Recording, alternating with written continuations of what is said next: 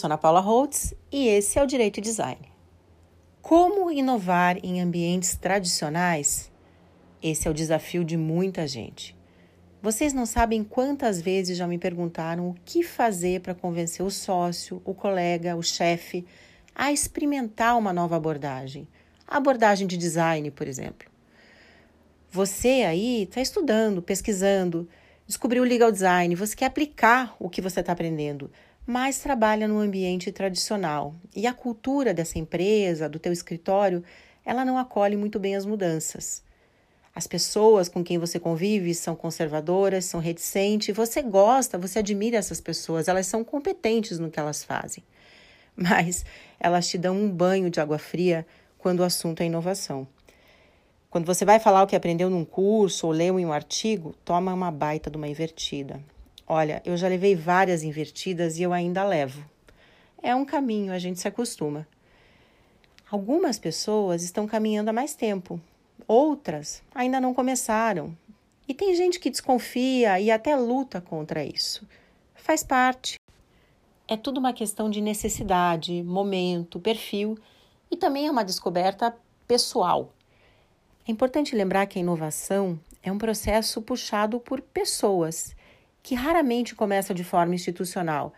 Ainda que seja institucionalizada depois, a inovação começa com a iniciativa de alguém, que se transforma em um grupo e vai florescer depois ou não, conforme a cultura do ambiente.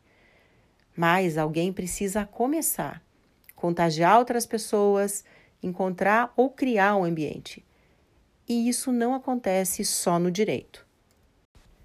Hoje eu trago uma convidada que vai contar a experiência de inovação numa área bastante conservadora, a música clássica. A Kika Marquardt, ela é violinista, produtora cultural e empreendedora criativa. Ela atua há 30 anos no mercado da música, com performances, produções e direções artísticas de concertos e espetáculos culturais com múltiplas linguagens. Ela integrou a Orquestra Sinfônica do Paraná por 17 anos e participou de grandes produções do Teatro Gaíra, como balés e óperas. Já dividiu o palco com grandes artistas como José Carreiras, Bibi Ferreira, Andrea Bocelli. Tocou com Toquinho, Frank Sinatra Jr., Jean-Luc Ponty, Hermeto Pascoal e muitos outros. Hoje, ela é sócia proprietária da produtora Observatório das Artes e diretora artística e fundadora da Orquestra Filarmônica de Curitiba. A Kika produziu e produz espetáculos em que a orquestra interpreta trilhas de cinema e da Broadway. Isso mesmo. Ao invés de música clássica, cinema, Broadway e um repertório infantil também. E ela lota teatros. Para levar esse repertório mais popular ao grande público, ela enfrentou resistência e preconceito. Precisou redesenhar um modelo de negócio e também se reinventou profissionalmente. Mas como é que uma violinista faz esse caminho? A gente vai falar de disrupção, cocriação, colaboração, e vocês vão perceber que as orquestras têm muito em comum com escritórios. E como a gente vai falar também de música, a Kika topou trazer o violino. Eu pedi para ela tocar alguns trechos que, para mim, eles estavam perfeitos, mas ela repetiu, regravou, até que ficassem com a qualidade que ela queria. Bom, o ouvido dela é absoluto, o meu não. Mas isso mostra que além de empreendedorismo, criatividade e inovação, é preciso sempre ter um produto de qualidade. Começa por aí.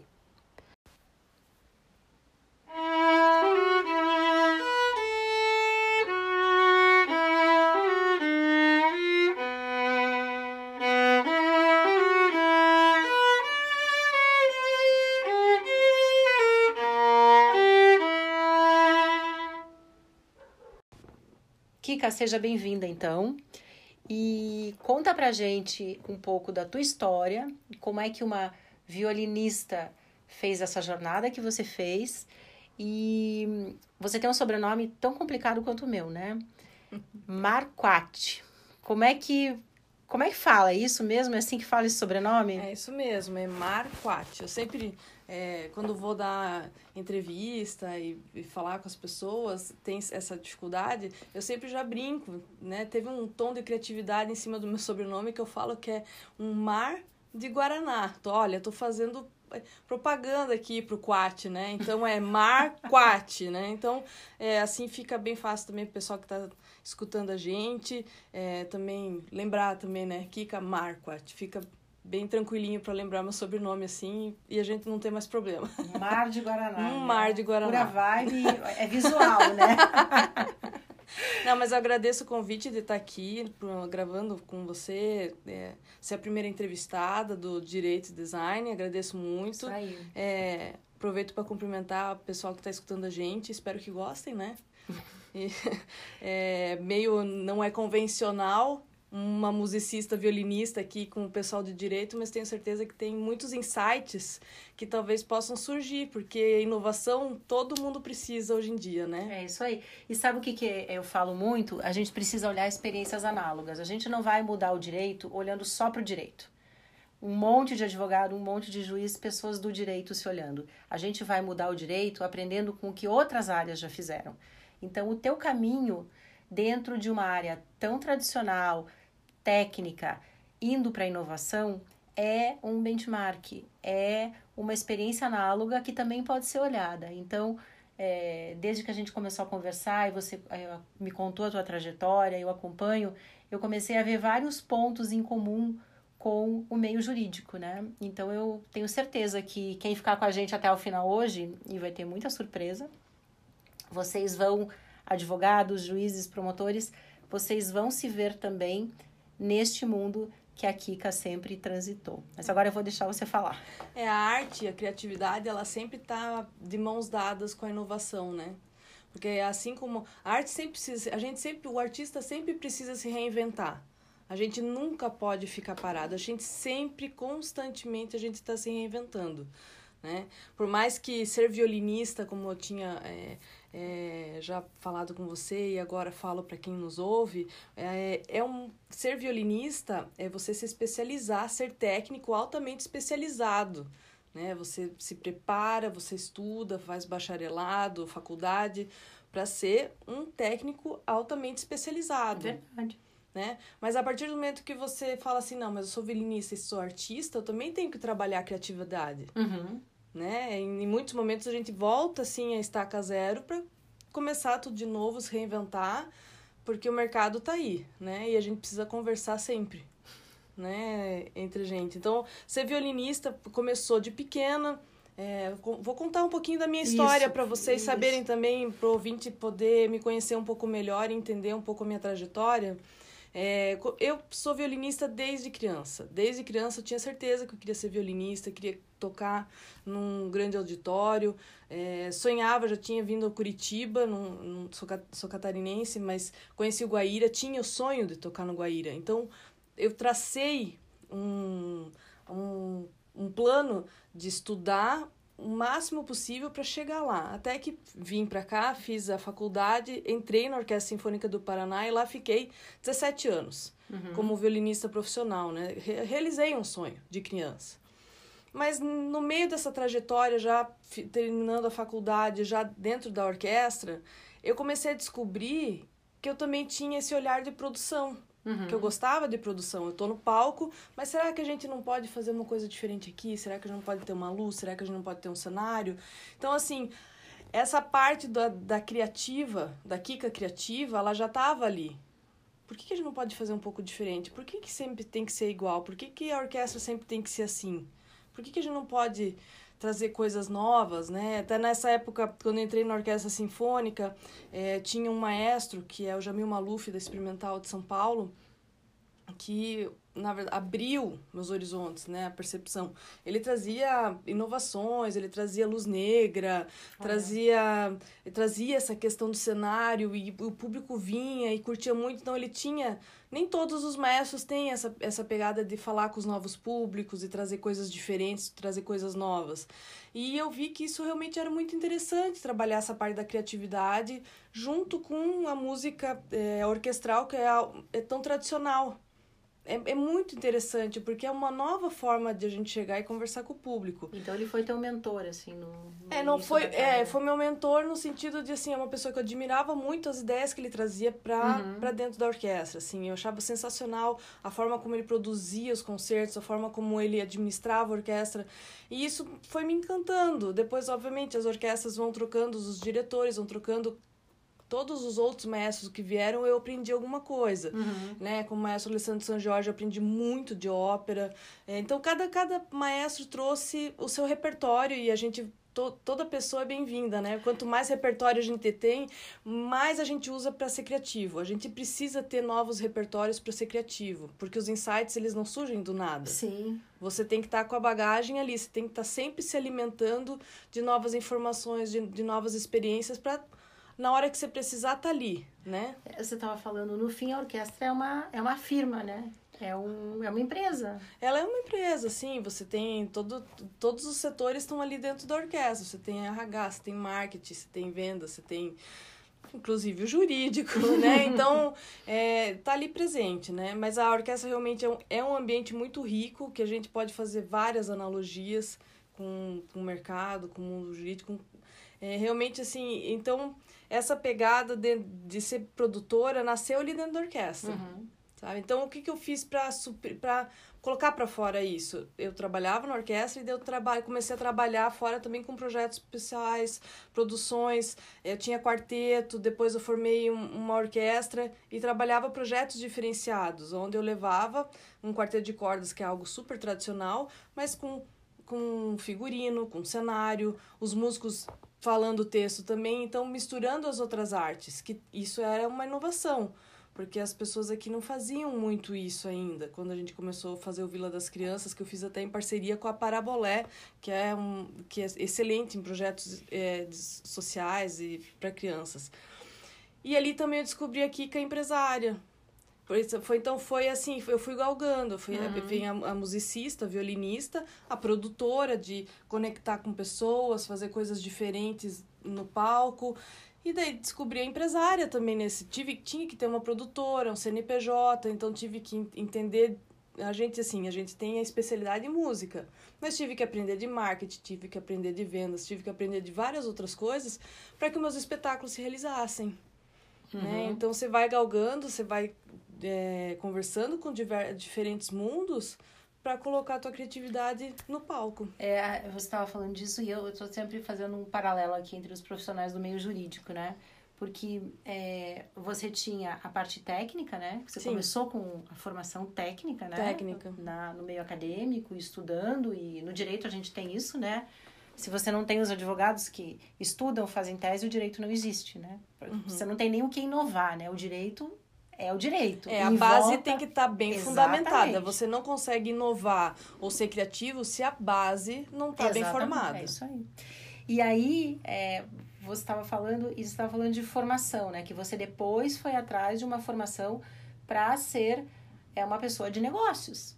Né? Que é a mesma coisa que acontece com o direito também, né? A gente na faculdade de direito não tem nada disso, né? O advogado mais empreendedor, mais inovador, que queira montar alguma proposta diferente, ele precisa buscar isso depois, né? E são as pessoas inquietas realmente que é, vão além, né? Não, não existe certo nem errado, porque se não tivessem os técnicos, né? Os bons técnicos, músicos do direito, da medicina, a gente não teria as super especialidades, né? Não, não teria. Mas aí também tem o pessoal que voa para fora da caixa, né? E que vai, extrapola e tem são inquietos, né? E tem esses outros interesses que foi o teu caso. É, e, e nem sempre tem, tem, momen é, tem momentos que flui, tem, mas tem momentos que não flui tão fácil, né? Uhum. É assim, é um caminho, assim, sinuoso, né? Ele não é Sim. é uma linha reta, você até sabe onde você quer chegar. Aliás, isso é importantíssimo, você saber onde você quer chegar. Mas ah, muitas vezes você está abrindo ali o caminho mesmo, sozinho, sabe? Depois você vai até ser exemplo, talvez, para outras pessoas que vão te seguir. Uhum. Mas é, é árduo você abrir caminhos, não é uma tarefa fácil, não.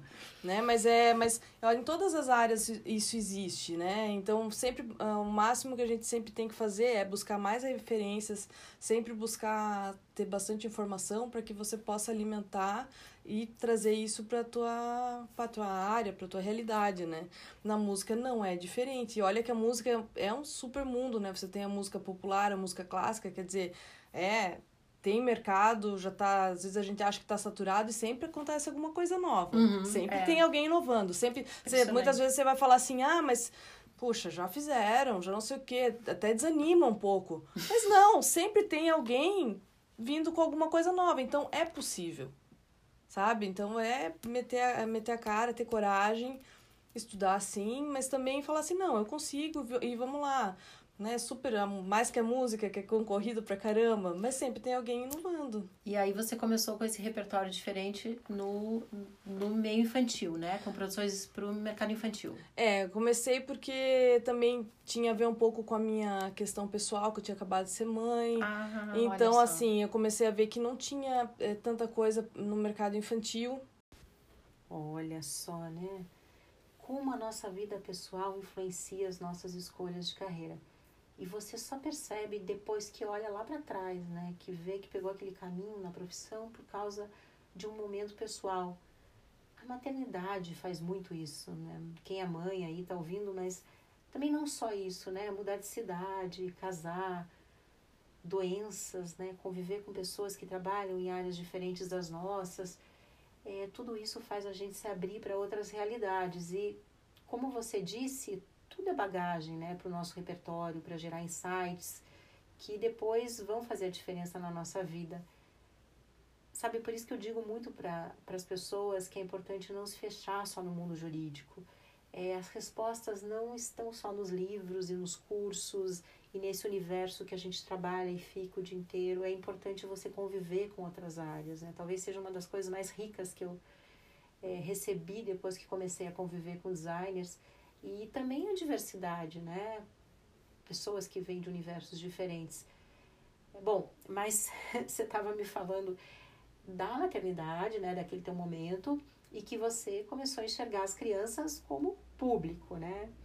E aí, o que que você inventou a partir disso? Então, olha que bacana. Sabe que a gente, quando foi trabalhar com criança, a gente teve que levar a música clássica. E como que a gente inseriu a música clássica para criança? Então a gente trouxe de uma forma muito criativa, a gente trouxe um arranjo do, do Brasolim, é, muito bacana, trazendo Mozart com ciranda brasileira. Hum. E essa brincadeira musical é muito interessante. É interessante pra gente que toca, mas sobretudo para quem tá ouvindo pela primeira vez. Como é que fica? Vamos ver como é que fica?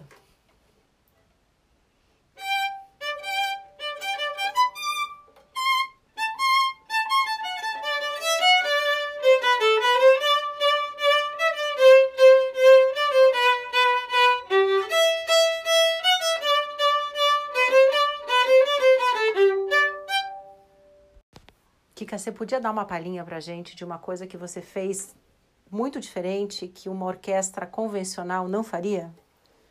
Olha, teve uma música em especial que foi muito pedida depois do primeiro Cinema em Concert e que a gente resolveu colocar no repertório, no set list das outras apresentações, mas eu tinha certeza que eu tinha que trazer uma coisa diferente aí. Então eu falei com a Marina Prado, aqui de Curitiba, ela é uma acrobata e a gente fez ela com a bicicleta dela voar em cima da orquestra, tocando essa trilha aqui.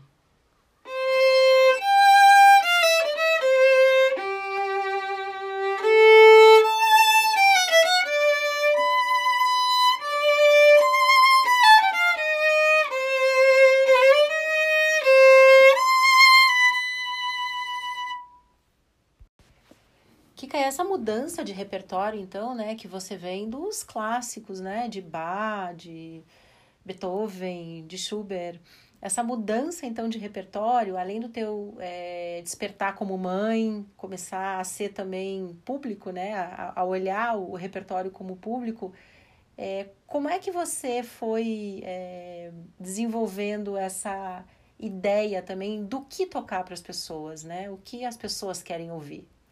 É um, uma coisa que a gente precisa deixar bem claro, inclusive eu sempre falo nas mentorias, nos grupos que eu faço mentoria, que a gente sempre precisa ouvir nosso público.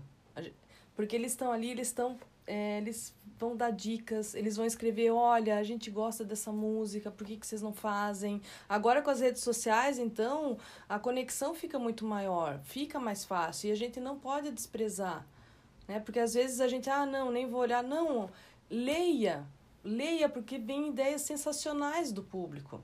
Ele está ali, ele está querendo construir com você. Eu acho que o importante, tanto do artista ou a, qualquer pessoa que está no mercado, a gente constrói uma relação com o público, com o cliente. Sim, isso é né? é sensacional, com né? música também não é, não é diferente. A cocriação, né? Você faz é a cocriação, você constrói junto com ele, né? Hoje isso é muito importante.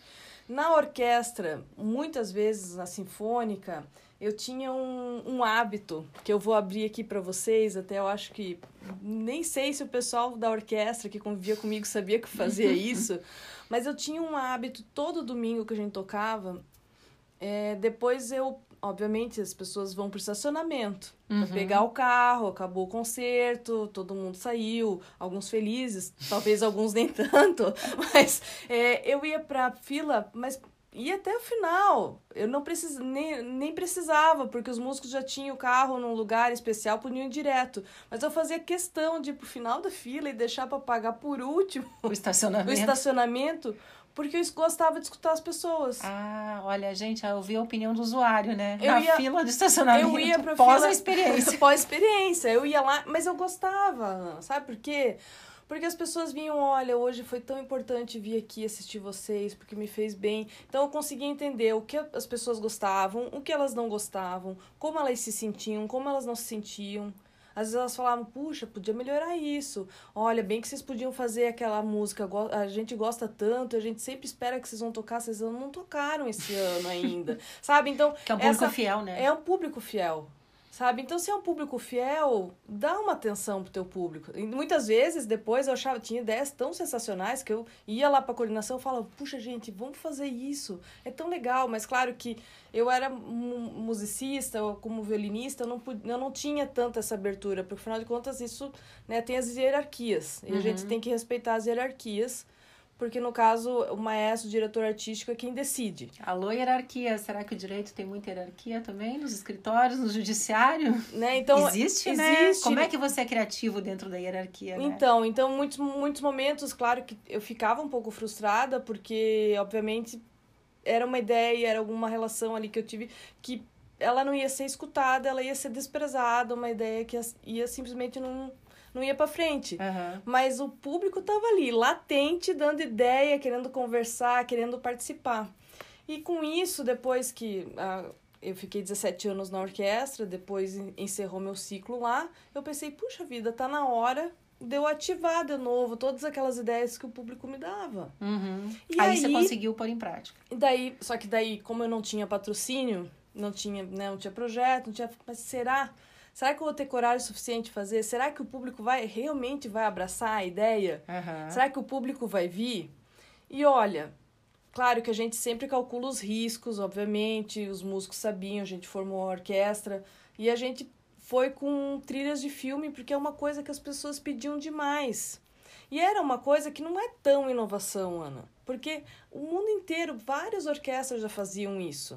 E as pessoas queriam assistir isso aqui em Curitiba. Então, o primeiro espetáculo que você produziu com o repertório, além do infantil, além dos infantis, assim, mas com a orquestra, foi é, de trilha sonora de trilha cinema. Sonora, trilha sonora, e foi um sucesso. Aí eu lembro, a gente passava em frente ao Teatro Guaíra, a gente, quem conhece o Teatro Guaíra aqui em Curitiba, é o principal teatro, é um senhor teatro, Sim, né? São... Numa praça linda.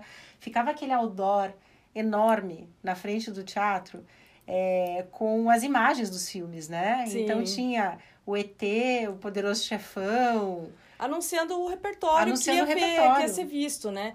E as pessoas, assim, e foi muito rápido, e lotou, e depois a gente fez de novo, lotou de novo. Então, assim, pra você ver como as pessoas realmente queriam. Estavam com sede. Né? As pessoas estavam sedentas desse tipo de, de, de material, de espetáculo, e tá ali o nicho aberto né? Então, às vezes a gente tem que ter essa coragem e se muita gente fala, se tem um interesse, por que não? Testar, né? Por que não testar? Por que não fazer? Sabe, por que refrear Aham. essa vontade, né? Não tem... Você estava me contando, antes da gente começar a gravar, é, da relação público-orquestra, né? Que existe uma espécie de muro que você estava me falando. E da... Durante muitos anos, eu sentia que existia essa coisa assim. Até muitos artistas mais antigos falavam pra mim assim: não, a gente entra no palco, toca e sai. Não tem que ter conversa com o público. O público que vai pra lá, ele vai pra sentar, vai pra escutar. Então existia essa, esse muro velado, Uhum. sabe? Não, lá tá o público, aqui estamos nós, ok. Uhum. Mas não é mais legal você entrar num, num teatro onde você tem uma interação, onde os músicos entram sorrindo, olham para a plateia, onde as pessoas se conversam, mesmo que seja por olhares, mesmo que seja por risada. É tão mais leve você ir para o teatro onde você se sen- sente mais conectada com quem está no palco.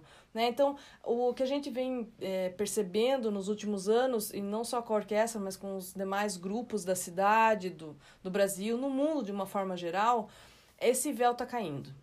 Ah, é Esse é véu, tendência. esse véu tá caindo, ah, os, os músicos já estão mais conectados com o seu público, já estão conversando um pouco mais, tem vários, eh, até sigo eh, algumas pessoas, posso citar o Emanuele Baldini, que é a espala da USESP, da Orquestra Uhum. Sinfônica do Estado de São Paulo, que é super presente nas redes sociais, ele faz um trabalho super bacana de conversar não só com seus alunos ou com pessoas que admiram, porque ele é um grande violinista, É um espala, né? né? É, não, ele é um grande violinista, é uma referência na música clássica aqui no Brasil e ele faz um trabalho super legal nas redes sociais. Ele tá no Instagram, ele tá no LinkedIn, ele tá no, na, no Facebook e tá lá um, um cara fantástico, é um profissional fantástico, conversando com o seu público. Quem disse que precisa ser sisudo, né? É que nem o direito, né?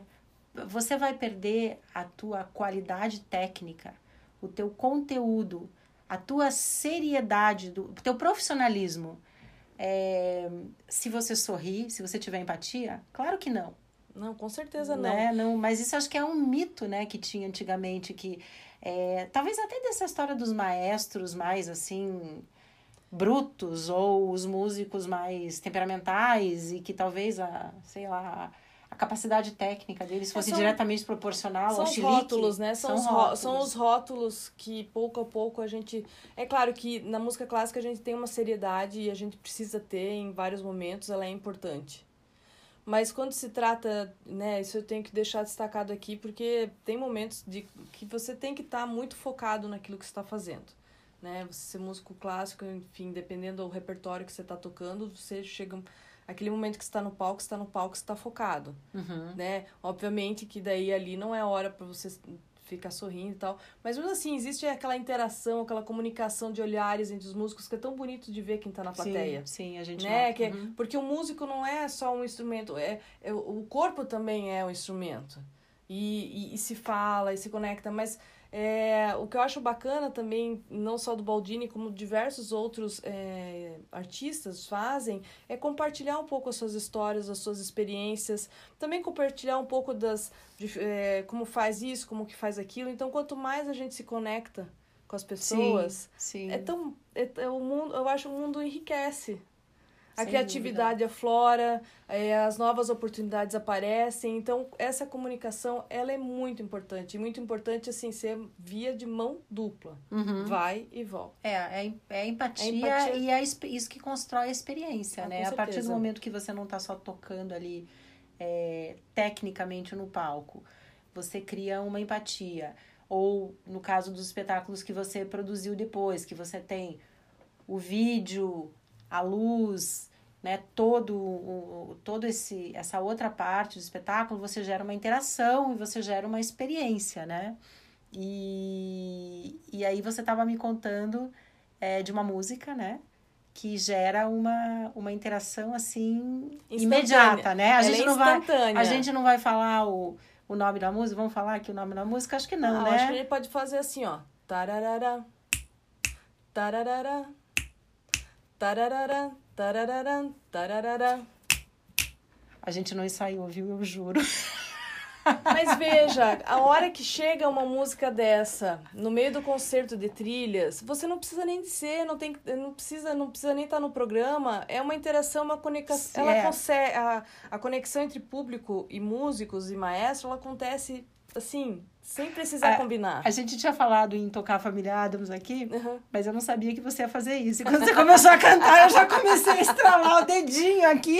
Foi muito. É porque é inevitável, Sim. né? Eu aposto que na hora que eu comecei, tararara, quem tava nos escutando, fala a verdade. Você fez mentalmente, todo mundo faz.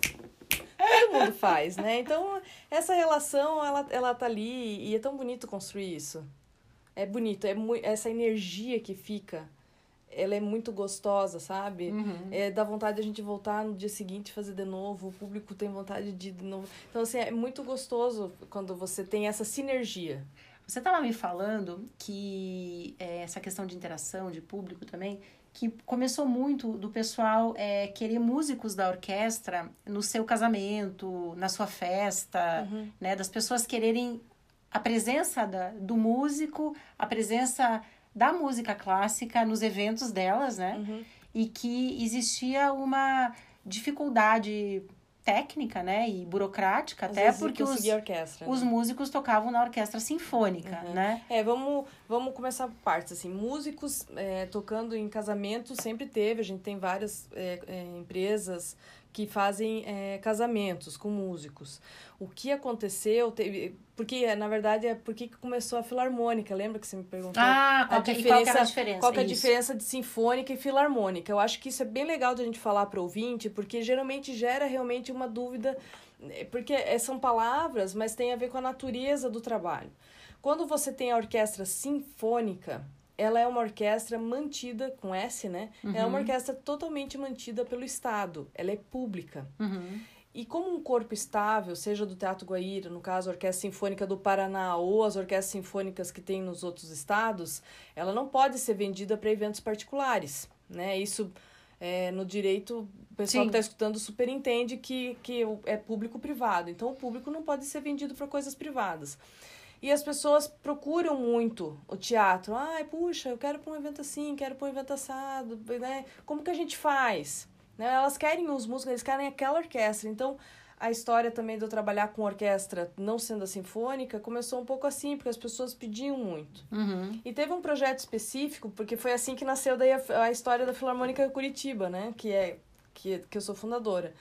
As pessoas queriam, eu montei o grupo para para uma era um evento de, de comemoração de, de empresa.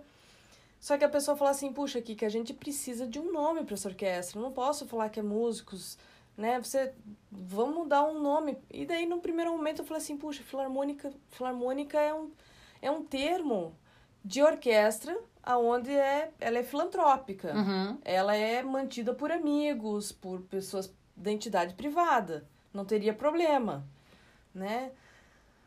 Os músicos são de Curitiba, porque a gente tá aqui, então Filarmônica de Curitiba, na hora eu falei assim, puxa, mas o nome é tão, né? Uau! Uau, mas será, né? É, fiquei meio assim, mas eu falei assim, não, é isso mesmo, é Filarmônica de Curitiba, né? Aham. Então a gente deu o nome, é, os grupos, então assim, alguns projetos, começou em 2012, a gente fez projetos esporádicos, até que 2017, então eu falei, não, a gente não consegue tanto patrocínio, não é tão fácil assim, vamos fazer por bilheteria, vamos meter na cara e na coragem, vamos fazer acontecer. Né? E daí que realmente nasce para o grande público a Orquestra Filarmônica de Curitiba, que até então as pessoas não conheciam, porque era realmente eventos muito esporádicos, eventos fechados, até que a gente abriu realmente e, e criou a marca, criou é, Facebook, fanpage, tem no Instagram. Então, assim, foi mais ou menos assim que começou a história da Filarmônica de Curitiba. E- E eu fico feliz de estar aqui explicando, porque as pessoas realmente confundem sinfônica com filarmônica, né? Mas a filarmônica é um projeto particular, né? Que foi começado por mim, que eu, ah, que eu produzo. E ela tá ali, né? Sempre disposta a inovar. E aí, então, a criatividade é, também te levou a encontrar um modelo viável de monetizar isso, né? Como é que a gente vai. E aí a gente vai entrar na, na história de vender por bilheteria, né? E isso aconteceu em 2017, que estava uma baita de uma crise. Sim, também coincidiu também que é, tanto eu como vários outros músicos e artistas, a gente teve o contrato interrompido no Teatro ah, Guaíra. Isso foi bem traumático é, aqui. Uhum. Enfim, isso aí foi uma coisa. Era algo que, que, que aconteceu e a gente tinha que criar caminhos. Uhum. Aliás, todo mundo precisa criar caminhos em, em tempos de crise, né? Sim. Tem, sempre depende de como você olha para a crise. Né? A crise ela pode ser boa, ela pode ser ruim, depende de como você vai encarar. É claro que é fácil, claro que não é. Mas aí a gente, a gente falou, puxa, vamos, vamos fazer.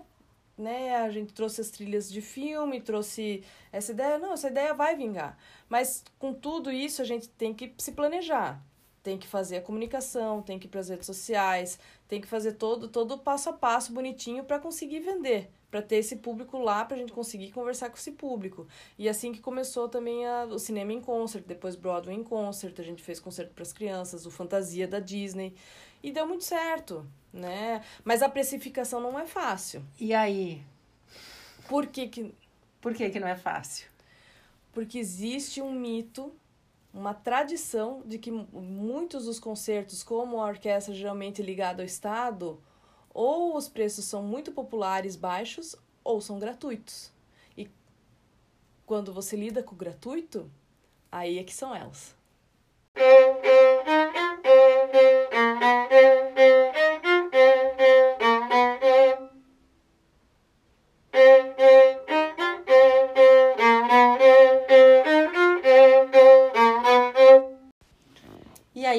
Como é que é abrir um espetáculo, né? Oferecer um espetáculo para o público sem patrocínio, sem incentivo, só na bilheteria? Olha, no primeiro momento é uma loucura. Para qualquer pessoa do mercado, de orquestra, os músicos, qualquer pessoa que eu falasse em 2017, olha, vou fazer isso, não tenho patrocínio, vai ser na bilheteria, Olha, mas assim, 150% diria assim, não vai dar certo. né? E, e, era o feedback que eu tinha. Que você tinha. Né? Pô, garoto, tá louca. Mas, mas veja, se eu tenho um produto que eu acredito, que tem qualidade, e se eu fizer um, uma boa comunicação, um, uma boa estratégia de venda, por que não? Você já tinha testado esse produto antes, né? Em pequenas doses. Em pequenas doses. Por que não? Por que, que não pode dar certo? Sabe? Muitas vezes a gente fica um pouco refém dos outros, da, da opinião do outro, sabe? A gente tá ali com, com ah, eu vou fazer. Ah, não, eu se fosse. Não. Ah, porque isso não é assim, porque aquilo não pode daquele jeito, porque não pode. Ninguém nunca fez antes. Ninguém nunca fez antes. Ó, oh, Fulano, 15 anos, 20 anos atrás fez. Nossa. Ah, é só isso que aparece. Né? Daí, de repente, todos os horrores aparecem, sabe? Eu, muitas vezes a gente, assim é claro, a gente tem que calcular os riscos. Isso independente se é o artista, o produtor, ah, o pessoal do direito, o pessoal da medicina, todo mundo no seu negócio tem que calcular riscos. Mas tem momentos que você também tem que correr risco. Né? Porque se você não corre risco, como é que você vai saber se vai dar certo ou não? Né? Então, aí como a gente estava num momento muito é, delicado, que vários músicos, enfim, estavam sem seus empregos, a economia estava. É, o pessoal topou também. Tão estagnada. Né? O que, que aconteceu? Eu fiz a proposta, uhum. obviamente, muito. Né, assim, puxa, tem que dar certo, né? Com aquele negócio assim dele. Ou dá certo, ou, ou dá, dá certo, ou dá certo, dá né? Certo. Porque afinal de contas você tem que pagar muita gente, porque montar uma orquestra não é fácil, não é só os músicos da orquestra, Caramba, né? É uma galera, porque o cara da luz, é o próprio teatro que você tem que pagar, os impostos todos que você tem que pagar, porque sou, é, é prefeitura, ICAD, nossa amiga CAD. então, assim, é. Mas eu acreditei muito na ideia, eu acreditei na qualidade do produto, sabe? A gente precisa acreditar. Se você tá com tudo ali, se você conseguiu reduzir todos os custos que você poderia para fazer, é, tem que acreditar também, sabe? É, então, o que aconteceu? Óbvio, muitos músicos entraram no palco meio desacreditados, assim, não, será que isso vai dar certo? Será Mas que... também, né? Vamos sabe? Lá. Mas vamos lá, né? Ela tá... Vamos lá. E, para surpresa, lotado fantasia. A cidade, todo mundo, várias pessoas dando os parabéns. Puxa, que iniciativa Não, legal. foi Então, aquela repercussão. vibe, assim, isso pegou de jeito nos artistas, sabe? Parecia que os músicos até tocavam com mais vontade. Até, porque aquilo pegou, sabe? Puxa, que legal. Um espetáculo de orquestra colorido. O, qual- o primeiro foi o Fantasia? O Fantasia, Fantasia. da Disney, né? O Fantasia, né? Que Ó, fala. mas eu posso até falar. Não, Fantasia foi até o primeiro, né? Não foi o 2000, foi Fantasia.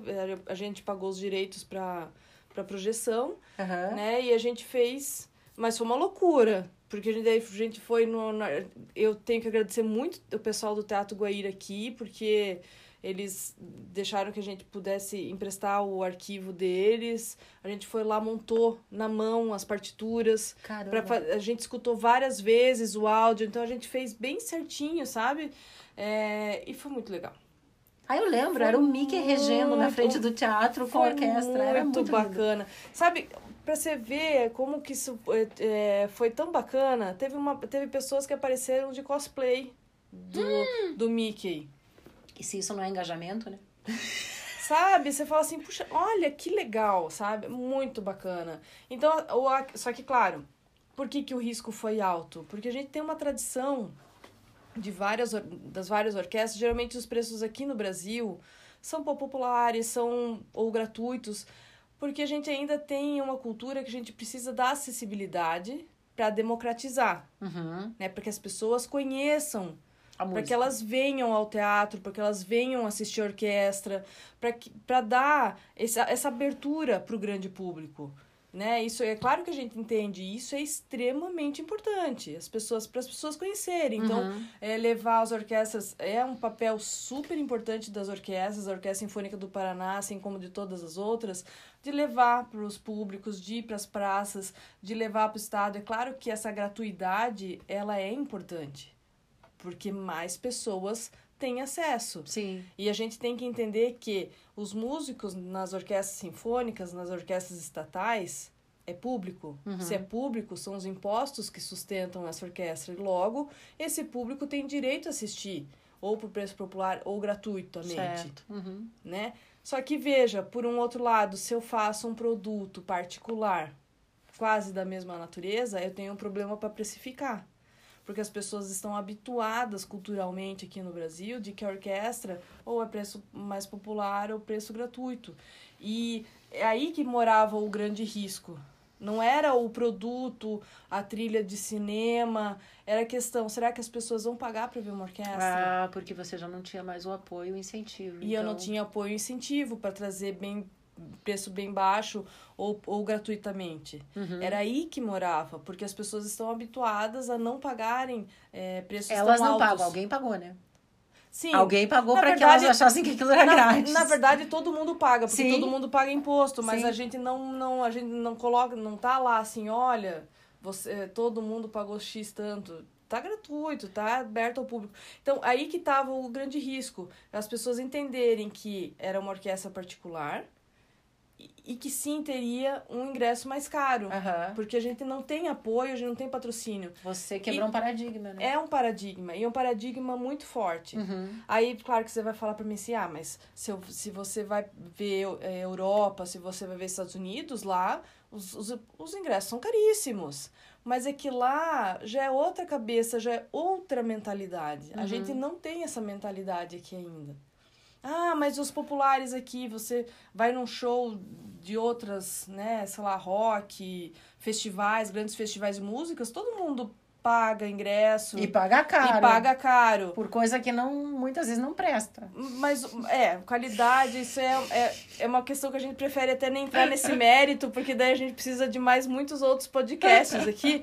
Mas o que acontece? É, são pessoas que têm uma marca, que têm um posicionamento no mercado, elas têm os seus fãs, e os fãs pagam para assistir Sim, ela. as pessoas pagam por aquilo que elas veem valor, né? Mas independente... Mas todo, mas olha que coisa curiosa, as pessoas veem valor numa orquestra. Por que, que elas não podem pagar? Porque elas não estão acostumadas, né? Porque não Alguém é um hábito, alguém pagou pra elas. Não é Uhum. um hábito. Então aí foi aí que morou assim a grande coragem e o grande risco que eu tive foi lutar, na verdade, com uma cultura muito forte e arraigada.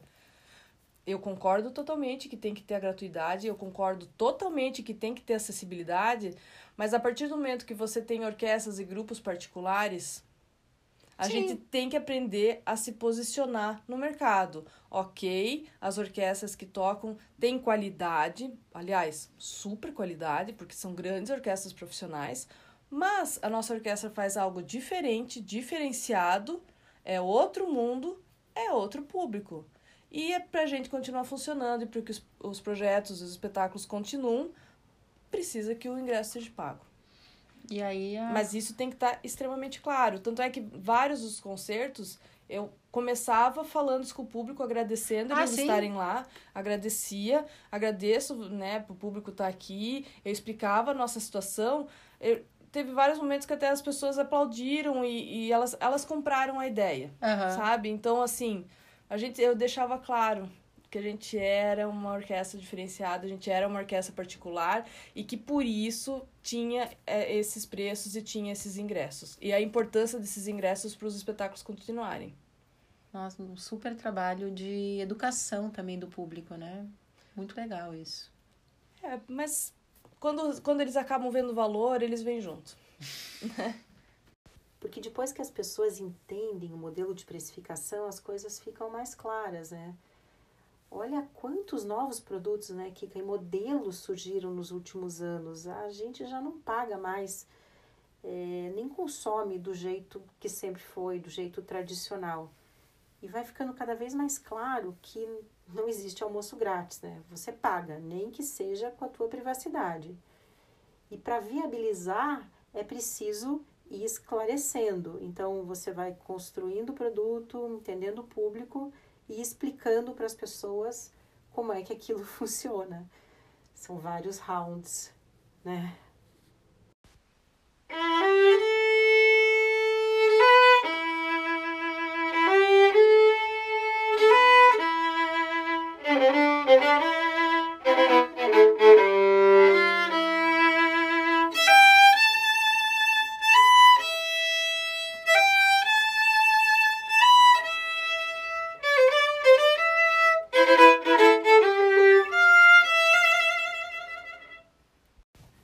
E dessa luta, dessa glória, o que, que você me conta do aprendizado disso tudo, né? Ah, é muito interessante. É, é sempre enriquecedor porque a gente acaba mostrando o resultado de tudo, então você tem as fotos, você tem os vídeos de tudo deu certo, lotou, mas para todos os acertos, a gente tem muitos erros também no Sim. meio do caminho. A uhum. gente aprende muito, uhum. né? Então, assim, é, a gente aprende a se comunicar de forma mais assertiva. A gente comete muitos erros, inclusive, na comunicação. É, é, isso a gente precisa estar tá bem atento, até para quem escuta a gente. É, quando a gente vai mostrar o nosso trabalho para o mercado, a gente tem que mostrar de forma clara, sabe? Para que eles bater o olho entendeu sabe aquela coisa tem um flyer tem algum post na internet tem que estar tá ali simples claro objetivo mas assim, parece tão fácil falar, oh, né? É, oh. Assim, não é tão fácil de fazer, sabe? Então foi todo um processo que, além de ser técnica, ser violinista, ter trabalho em orquestra, eu também tive que. Trabalhar é, divulgação. Tive que entender que o pôster é importante, a imagem é importante, o que está escrito, o que não deve ser escrito, todas as informações que são importantes para comunicar com o público, é, toda a parte também interna, quando você lida com equipe equipes, você tem que ser muito claro, é, você comete erros, você vai, você faz de novo. A questão da precificação, teve espetáculos que, puxa, essa não deu tão certo, no próximo eu tenho que fazer daquele jeito. Então você vai aprender, você vai errando e vai aprendendo, vai uhum. errando, daí vai dar certo, daí você acerta um, um ponto, daí você erra o outro, daí você acerta o outro. Então sempre é um caminho você empreender, você produzir, você se colocar no mercado com as suas ideias, é você sempre vai ter vários errinhos que você às vezes até pode falar assim, puxa, será que eu continuo fazendo isso? será que vale a pena? Puxa, mas olha o esforço. Aqueles dias, sabe? Né, que Tem tudo errado. aqueles porque isso aí é, é inerente, isso todas as pessoas passam, né? É, quantas madrugadas você fica acordado? Puxa, mas será que vai dar certo? Nossa, antes de estrear a orquestra, eu posso dizer tranquilamente para quem tá me escutando que aquela semana, provavelmente uns cinco dias a fio, eu não dormi. Eu só fui dormir dois dias depois, inclusive, porque depois você tá ainda tão. Na adrenalina. Na adrenalina. Então, assim, isso é inerente. Mas, assim, esses erros. Muitos. Claro que tem erros que não podem acontecer. Fato. Né? Porque daí destrói o teu.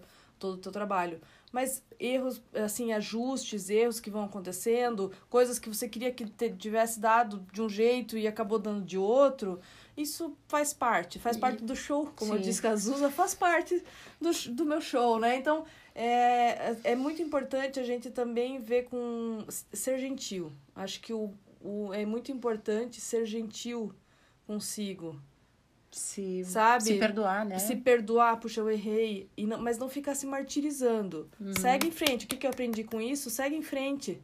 Sabe? Porque depois também você pode dividir, como eu estou dividindo aqui a minha história com vocês. Sabe? É, então, e, isso é importante. E é impressionante, porque à medida que você vai falando, né? Como é, o público aqui é do direito, né? É, eu vou fazendo paralelos, eu tenho certeza que quem está nos ouvindo também está tá levando para o direito essas coisas todas. E eu sou uma das, das defensoras da linguagem clara, do falar de forma é, simples e clara com as pessoas, né? Passar o conteúdo jurídico, né? Que é, tem essa, até essa vertente do visual de você usar imagens e outras mídias, né? Para fazer.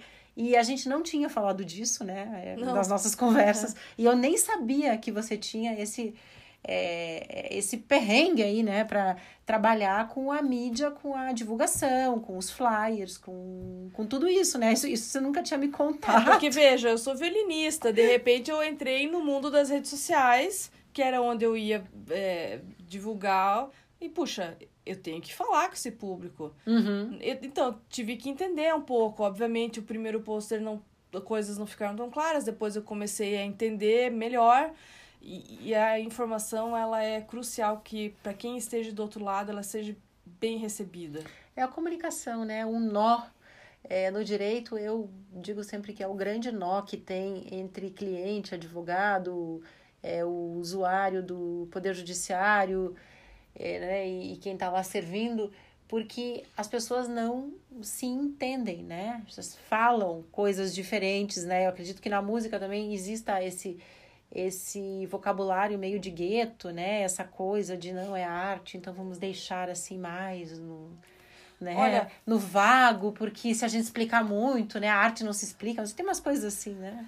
Olha, isso é outra coisa, porque o artista, ele não é. O artista, ele não. Ele não é treinado, ele não é formado, por exemplo, nas faculdades, você não tem a parte business muito bem é fundamentada aqui no Brasil. Claro que já tem algumas faculdades que já estão começando a colocar, mas ele não sai de lá Sim. pronto para vender. Ele sai artista, tem a formação técnica, então muitas vezes quando ele vai se, se colocar no mercado, se colocar no Instagram, vem assim com aquele texto assim de TCC. Eu sempre brinco com meus com, eu brinco com é, porque eu faço mentoria para projetos culturais e criativos.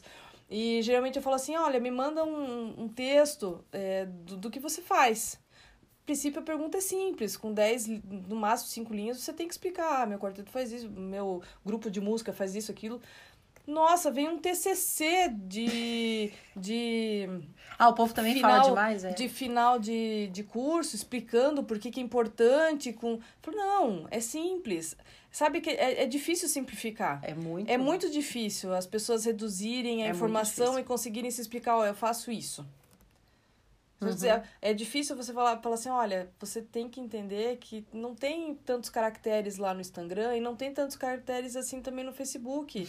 Você tem que ser reto, você tem que ser assertivo, né? Então, é, eu até eu agradeço o espaço de estar falando isso, porque isso é realmente muito importante, sabe? A formação, muitos artistas não fazem isso. Tem essa questão do gueto, de você pegar, ah, porque a orquestra com a formação de com a música de Rachmaninoff, a música de, de 1900, lá vai bolinha e tal. Mas a pessoa que está do outro lado, ela não tem obrigação de entender aquilo. Você não tem repertório para aquilo.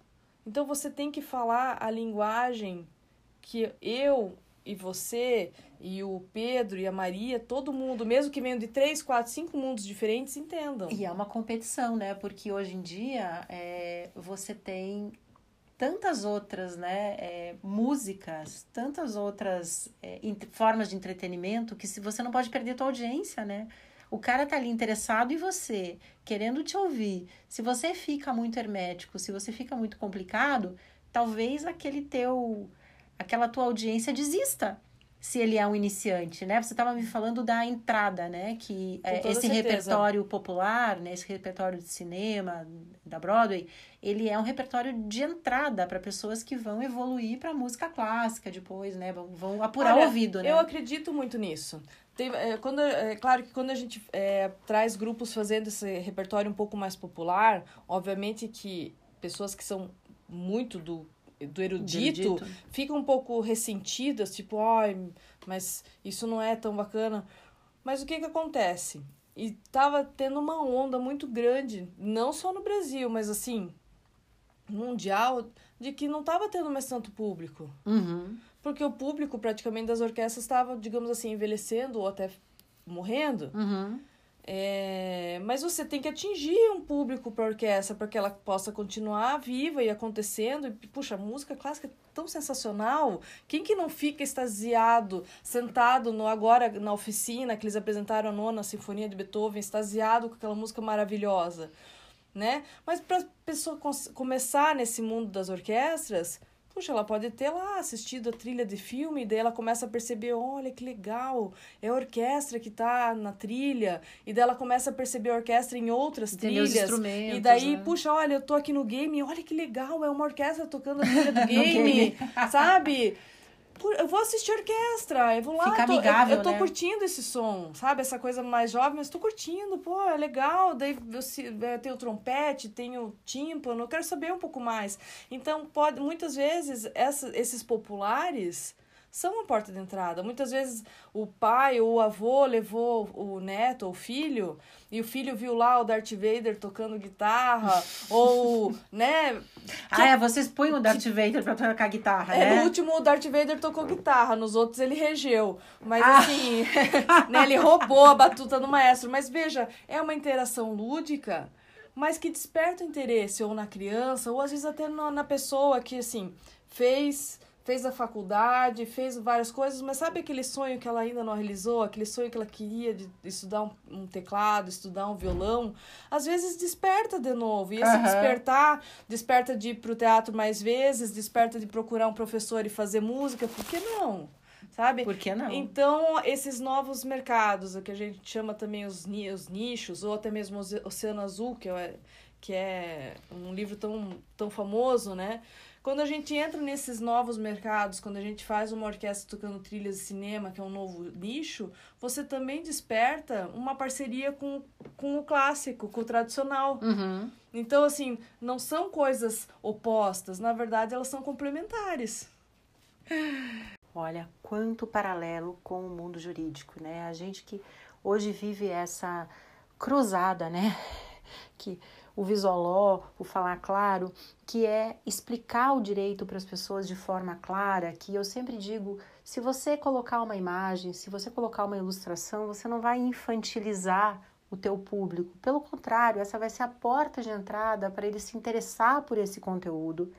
Né? Essa vai ser uma forma de você explicar para essa pessoa que não tem o domínio desse tema e é, a pessoa vai ficar mais é, com vontade de entender, de se aprofundar, de ler. Então, é através da informação clara, é por meio da, da facilitação, né? não da simplificação, que a simplificação é, eu acho uma palavra perigosa, mas do ser claro, do falar a língua dessas pessoas que te assistem, do teu usuário, que você vai despertar essas pessoas para um conteúdo mais denso, para entender mesmo. E a gente vive no jurídico, a gente vive no direito hoje esse momento de trazer as pessoas de volta, as pessoas terem vontade de, né, de ler é, é, esse conteúdo que é tão hermético, é tão difícil. E aí você me falando da, da, desse momento de aproximação através do repertório mais popular, é muito, muito a mesma coisa, né? É você criar uma atmosfera realmente mais amigável, né? Mais interessante até, né? Afinal de contas, hoje em dia a gente tem que consumir tanto conteúdo, a gente tem que dar conta de tanta informação. Por que não dar essa informação jurídica do jeito que as pessoas queiram ler e se animem a navegar por ela, né? Vamos botar uma trilha aí para isso?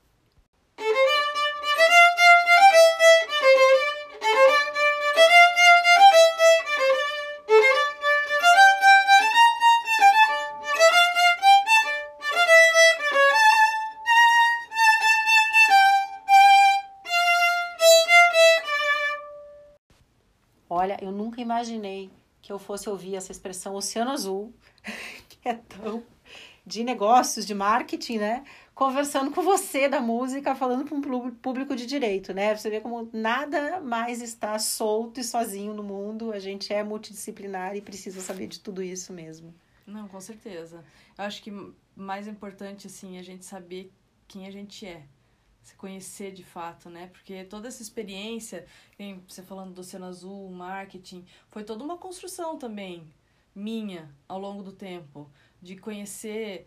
Antes era a Kika que só tocava música clássica, mas também existe a Kika que gosta muito de trilha de cinema e que precisava ser despertada, mas também tinha a empresária que precisava saber mais de marketing. Então hoje eu vejo também que quando você sai em busca da sua jornada ou da nova experiência ou de empreender em novos negócios, o que é mais importante? Você se conhecer e você ser totalmente é você ser integral naquilo que você está fazendo sabe o autoconhecimento ele é fundamental para que você esteja forte presente 100% naquilo que você está fazendo seja nas produções de espetáculo seja na escolha do repertório ou seja aí para o nosso ouvinte para a área que vai que vai abrir para a área que vai desbrenhar vai desbravar né? Então é fundamental a gente, como líder, como pessoa que lida com equipes e que lida com essa questão da inovação, da criatividade, a gente se conhecer, a gente ser integral, 100% presente naquilo que está fazendo. É, eu sinto muita ansiedade hoje em dia, né? É, as pessoas, é, a gente está exposto a uma pressão muito grande para estar assim atualizado, né? No, no, direito a gente fala muito dessa advocacia 4.0, do advogado contemporâneo. Então, ah, tecnologia, programação, marketing, legal design, essa palavra esquisita. Então as pessoas ficam muito ansiosas, porque assim, puxa, eu estudei tantos anos, fiz uma faculdade, tenho 20 anos, né, de, de direito, de música, um trabalho super forte, tudo, mas agora eu preciso inovar, eu preciso mudar, eu preciso e às vezes eu estou num ambiente, muitas vezes, totalmente tradicional e avesso a isso. E vou puxar, vou liderar essa inovação, né? Porque o que eu vejo sempre é que a inovação ela é puxada por algumas pessoas. Uhum. Né? É muito difícil ela ser é, realmente assim uma iniciativa corporativa, uma iniciativa de grupo, é sempre tem alguém que puxa a inovação, sempre tem aquelas pessoas que se interessam mais por isso e que tem essa natureza, né? E que é uma natureza de liderança, mas uhum. que também é, precisa ser muito, tá muito seguro, porque você vai ouvir muito não, né? Você Sim. vai ouvir muita coisa negativa e, e fica meio perdido também. Tudo isso que eu tenho que saber, né? Olha tudo que você falou pra gente que você teve que lidar, né? Que não, não estudou, não aprendeu. E gera uma ansiedade também muito grande, né? É, uma, hoje, hoje eu percebo, assim, acho que são duas coisas que eu percebo na prática do que eu vivi. Uma questão do inovar e fazer algo diferente no ambiente tradicional. Uhum. Às vezes a gente tem, tem a, a, o lugar onde você tá tem uma cultura muito fechada, talvez é, você possa até fazer um movimento de inovação, mas se a cultura da empresa não permite, talvez não seja o lugar, talvez seja a hora de você repensar. Eu quero continuar nessa estrutura segura, tradicional, né, que a gente tem ideia de segurança. Ou será que está na hora de eu, eu gosto de fazer outras coisas. Eu me conheço, eu sei que eu sou capaz, e daí eu saio e começo algo novo. E puxa um monte e de gente pu junto, como você depois, puxou os músicos, e né? E depois você vai puxando pessoas junto com você. Né? Às vezes, talvez o ambiente onde você tá não permita. Né? A cultura organizacional não permita. Tem outras empresas que já estão mais abertas a isso. Né? A gente já começa a ver que tem empresas que são mais abertas, mas tudo depende da cultura onde você tá. Porque às vezes você também pode dar murro em ponto de faca né? Que nem eu fiquei muitos anos, ai, vamos fazer isso. Vamos... E daí você se frustra porque as suas ideias não vão para frente, você não, não é escutado. Então, as, o que eu não entendia?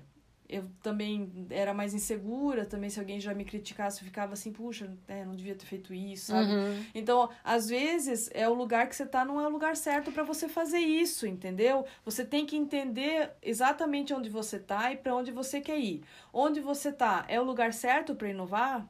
Uhum. Talvez não, você não esteja no, no lugar. Então, assim, a pessoa tem que. Por isso que eu falo mais uma vez.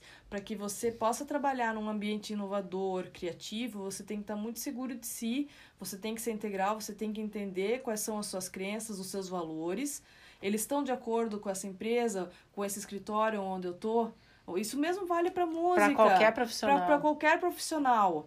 Porque se está em conflito, então né, fica numa boa, porque você tem uma super trajetória, é, respeite isso é, e parta pro novo. É, você me falou uma coisa que, assim, é, você é violinista, né? Uhum. É, então, a violinista fica ali com mais outros violinistas, né? Você não era solista, não, não. você não regia, não. né? E aí, não é normal isso partir de alguém ali do eu era muito. Da massa, né? É, sim, eu era, eu era fila. Na verdade, desde quando você faz a faculdade, você, você meio que. Ou você vai ser um violinista do grupo, ou você sai para ser solista. O ser solista nunca foi a minha natureza. Você sempre olha, gostou do grupo. Olha que loucura. Eu sempre gostei de trabalhar em grupo. Sempre ah, gostei de trabalhar só. em equipe. Uhum. Eu achava o máximo quando eu tava nas últimas cadeiras da orquestra, porque eu adorava ver aquele mar de gente em cima do palco e eu gostava de estar na equipe. Uhum. Né? Não era muito. Mas é, olha que é muito contraditório, porque daí quando eu comecei a trabalhar com produção, você meio que daí fica sozinho. Sim. E você lidera. Uhum né? E daí fui, fui começar a fazer as produções e, e você, quando vira, você começa a entrar no empreendedorismo, você tem momentos muito é sozinhos. Muito solitário. É muito solitário. Muito. Então, uma pessoa como eu, que sempre gostou de estar no meio de gente, trabalhar com equipe, teve esse momento da, da solidão que pega um pouco. Uhum. Você não tem com quem trocar, com quem falar e tal. Mas então, mais uma vez, o autoconhecimento é tudo nessa hora. Saber o que você quer, o que você quer fazer e onde você quer chegar né? Então, eu quero continuar trabalhando em orquestras, eu vou continuar prestando concursos, vou voltar lá do zero, eh, trabalhar bastante a questão técnica para voltar a fazer o que eu sempre fiz. Ou agora eu começo uma nova jornada, uma nova etapa da minha vida, onde eu trabalho mais em novas produções, trago outro tipo de olhar para orquestra, para grupos de música.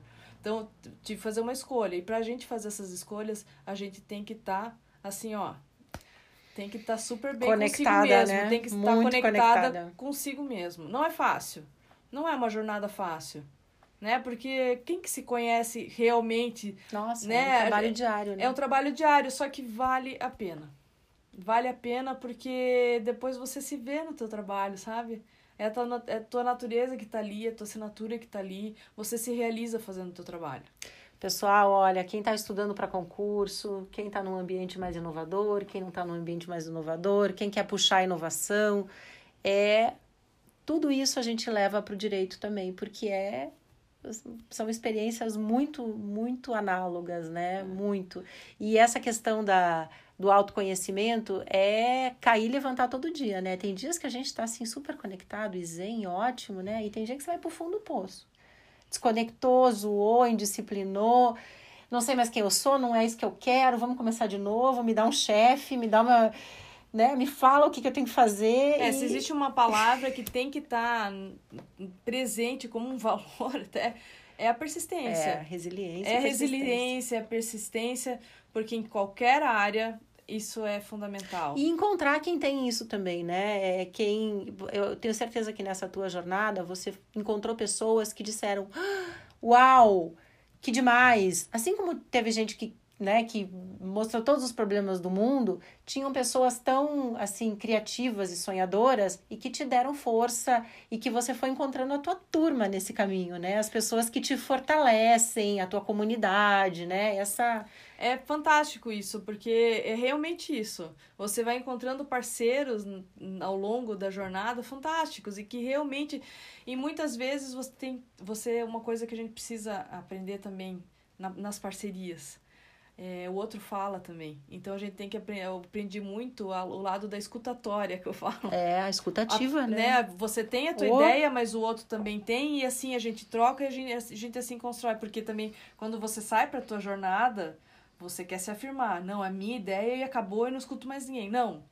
Você tem que trabalhar a persistência, sim, mas a flexibilidade você fala, os teus parceiros falam e assim você vai construindo, né? Outra coisa que eu falei, até que eu acho bacana para o nosso ouvinte, você lembra quando eu te falei das ideias? Ah, Às sim. vezes você tem as ideias, elas são balãozinhos que estão em cima da gente.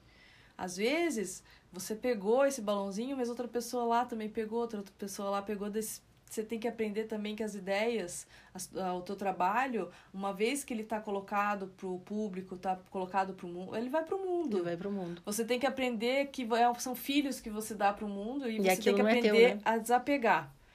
Também isso é muito importante, também faz parte do crescimento como pessoa. Mas é maravilhoso você trabalhar com inovação, é fantástico trabalhar com, com criatividade.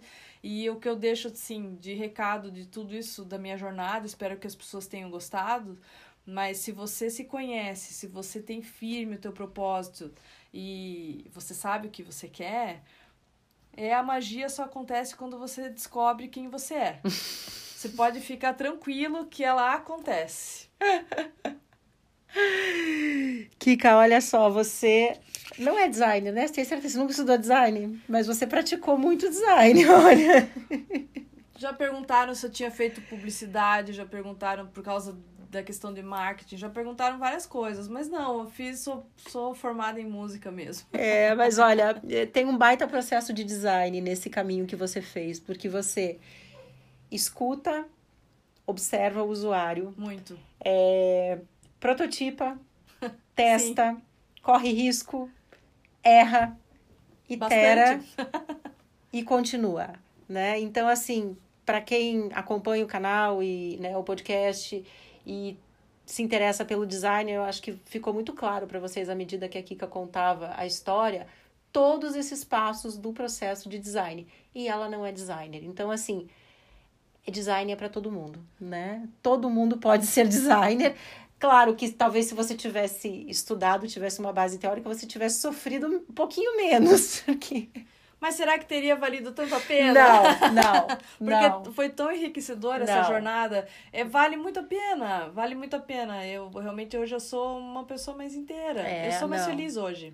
E, e, e testem, eu sempre digo muito isso aqui: testem, prototipem vão aos poucos, corram riscos pequenos, pequenos calculados, exato. vão e, né, quantas, quantos espetáculos você já produziu? Já com a orquestra, assim, nessa, nessa pegada, já foram nove e dois pro projeto. Então já são onze com orquestra. E vem mais logo aí, não ah, vem? vem. Vem, com certeza vem, vem a gente mais. não para. Bom, eu acho que todo mundo ficou curioso também para ouvir tudo isso, né? É, tem no YouTube, como que a gente encontra? Tem é, nas redes sociais a orquestra, principalmente tem a orquestra é, Filarmônica de Curitiba, Facebook, Instagram e tem no YouTube do das minhas produções, que eu não trabalho só com orquestra, das outras produções, eu tenho o canal da minha produtora, que é o Observatório das Artes.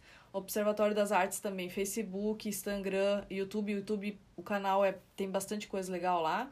E para quem quer me seguir, também tem o Kika Marquardt. Tá, né? o nome vai estar tá lá no, né, vai tá certinho, no podcast certinho para você tá seguir. Que tá também em todas as, todas as redes sociais, Facebook, Instagram, YouTube e também LinkedIn. Kika, super obrigada. A gente fecha com essa tua frase e com é, para acompanhar, né? A magia só acontece quando você descobre quem você é. É isso? É isso.